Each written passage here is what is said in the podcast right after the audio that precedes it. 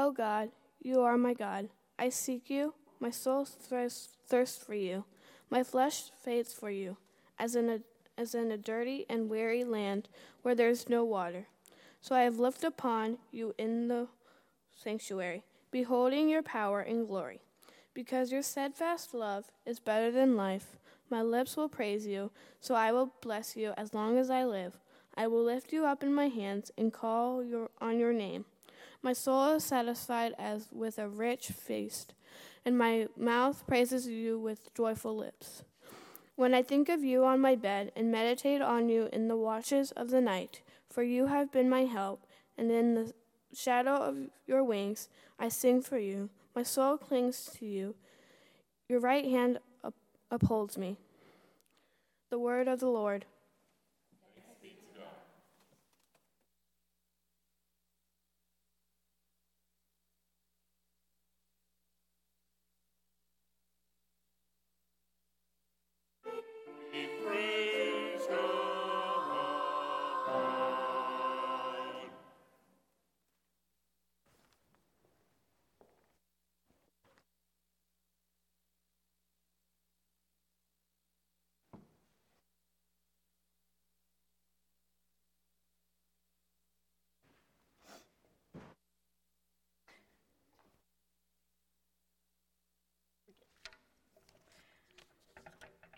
Our second scripture reading comes from the Gospel of Luke, chapter 13, verses 1 through 9.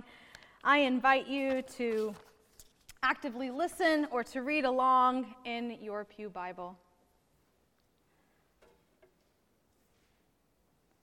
At that very time, there were some present who told him about the Galileans whose blood Pilate had mingled with their sacrifices. Jesus asked them, Do you think that because these Galileans suffered in this way, they are worse sinners than all other Galileans? No, I tell you, but unless you repent, you will all perish as they did. Or those 18 who were killed when the Tower of Siloam fell on them. Do you think that they were worse offenders than all others living in Jerusalem? No, I tell you, but unless you repent, you will perish just as they did. Then Jesus told this parable A man had a fig tree planted in his vineyard and he came looking for fruit on it and found none. So he said to the gardener, See here, for three years I have come looking for fruit on this fig tree, and still I find none. Cut it down. Why should it be wasting the soil? And he replied, Sir, let it alone for one more year until I dig around it and put manure on it. And if it bears fruit next year, well and good. And if not, you can cut it down. The word of the Lord.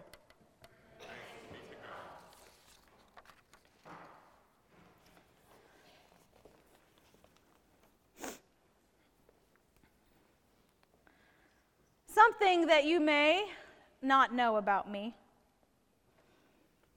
I can't handle, this is more than just dislike, I can't handle watching movies with talking animals. Particularly the movies where an animal is the central character. And this isn't because I'm not an animal lover, because I think most of you know that I am. It is because it's the central character that has to go through some extreme external conflict. And usually, for an animal movie, that means death. And so, even if the movie is 98% happy and fun and adventurous and even ends in a happy ending, it's that 3% of whatever the external conflict is in the movie that is absolutely just too much for me to handle. So, movies like Babe or Charlotte's Web or Homeward Bound or Bambi and especially Marley and Me, off the table. Absolutely off the table. I have to turn away. Now, I know I'm not alone. And while I joke about animal movies, many of us avoid seeing things. Perhaps it's because we have so much on our plate that we just have to find a way to cope with life. Perhaps we delay difficult conversations because we're just going to assume the worst, or we don't want people to be upset with us, and so we turn away, we avoid it. Or perhaps we just want a quick and easy fix and we just want to get things done, and it's really easier to entertain not all of the information. Or perhaps we tell ourselves, you know, I'm pretty sure that this pain in my knee is getting a lot better. I don't need to go to the doctor. We tell ourselves until we believe it. Too often we might feel overwhelmed by all the truth. We are bombarded by horrific events in the news, from shootings to political absurdities, and we protect ourselves. We can't comprehend what all is happening. We are overwhelmed by war and violence, and so we avert our eyes. We look the other way. We go back to living in our boxed safe world. But averting our eyes can result in blindness to the reality that the world holds all around us. Ultimately, it can result in ignorance. As the saying goes, those who forget history are condemned to repeat it. Recently, the Washington Post reported some startling statistics about the Holocaust. Of the responses, one third of Americans believed that only 2 million Jewish people perished in the Holocaust, while the real number is well over 6 million. Only 37% of people were aware that Poland was one of the countries in which the Holocaust occurred. 41% of Americans did not even know what Auschwitz is. And most unbelievably, 11% of Americans said they didn't even know what the Holocaust was. They were unsure as to whether they had even heard about it. These numbers were all the more disappointing for millennials. But we're not alone. Statistics around the world reported, uh, uh, reported similar figures.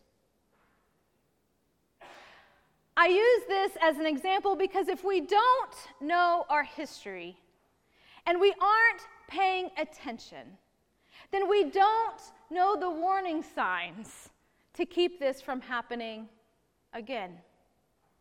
And when the words never again is the universal phrase to commemorate the Holocaust, we should be aware of how it came to be.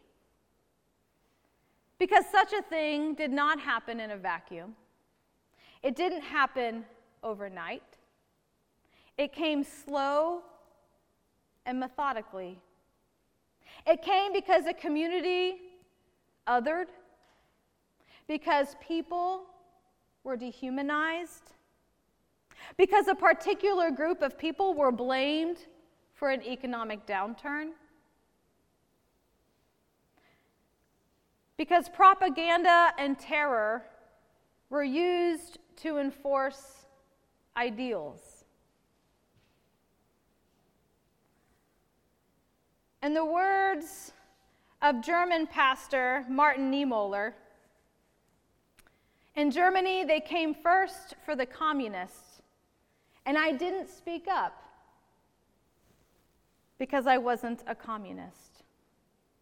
And then they came for the trade unionists, and I didn't speak up because I wasn't a trade unionist. And then they came for the Jews, and I didn't speak up because I wasn't a Jew. And then they came for me.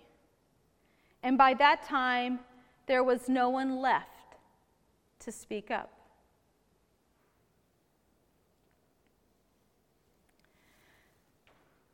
In Luke 13, Jesus seems to be capitalizing on the memory of some recent horrors in the community to stress the unpredictability of life. The first is about a recent atrocity that would have been well known to the disciples how Pontius Pilate had murdered a group of Galilean pilgrims as they were making sacrifices in the temple. And the second shocking story, again, a tragedy from the local news known to the hearers a tower that had fallen on innocent bystanders, killing 18 people.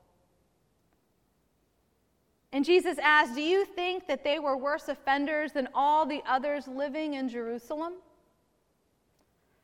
No, I tell you, but unless you repent, you will all perish as they did. We are all well aware of those who view tragedies as deserved, those who link calamities with hidden sins that need avenging. After all, those louder than life self professed preachers say this often enough and likely have convinced more people of this connection than we would like to admit. Maybe even sometimes convincing ourselves. And why? Why do we allow this connection to happen? Perhaps to make sense of the world and life. It's easy. But we know it's not true. Jesus calls the disciples to see the world with different eyes. To stop making up excuses and reasons of why bad things happen to us and others so as to make the universe rational. Earlier in chapter 12, Jesus was reminding his followers that they know how to interpret the skies if it's going to rain or if the earth is going to be scorched. And he challenges them with the question then why do you choose to avert your eyes and not interpret the present time? You know what these signs mean. You know how to interpret the way, and yet you choose not to. The opportunity to look the other way, the convenience to not engage in the truth is privilege. And it is acting on that privilege that will cause you to perish. we are invited to repent. We often understand repentance as the activity of renewing one's actions and feeling contrition or regret for past wrongs. It is generally seen as involving a commitment to personal change and the resolve to live a more responsible human life. And during Lent, Repentance is co opted into giving something up, like chocolate or cursing. Repent means to turn. And in the context of our story, repent means to turn and see what is real. Repentance is a willingness to see what you don't want to see, to recognize the brokenness in order to see what Jesus is ushering in. As I've shared before, seeing is so much more than just vision. It's about recognition and listening and hearing and understanding.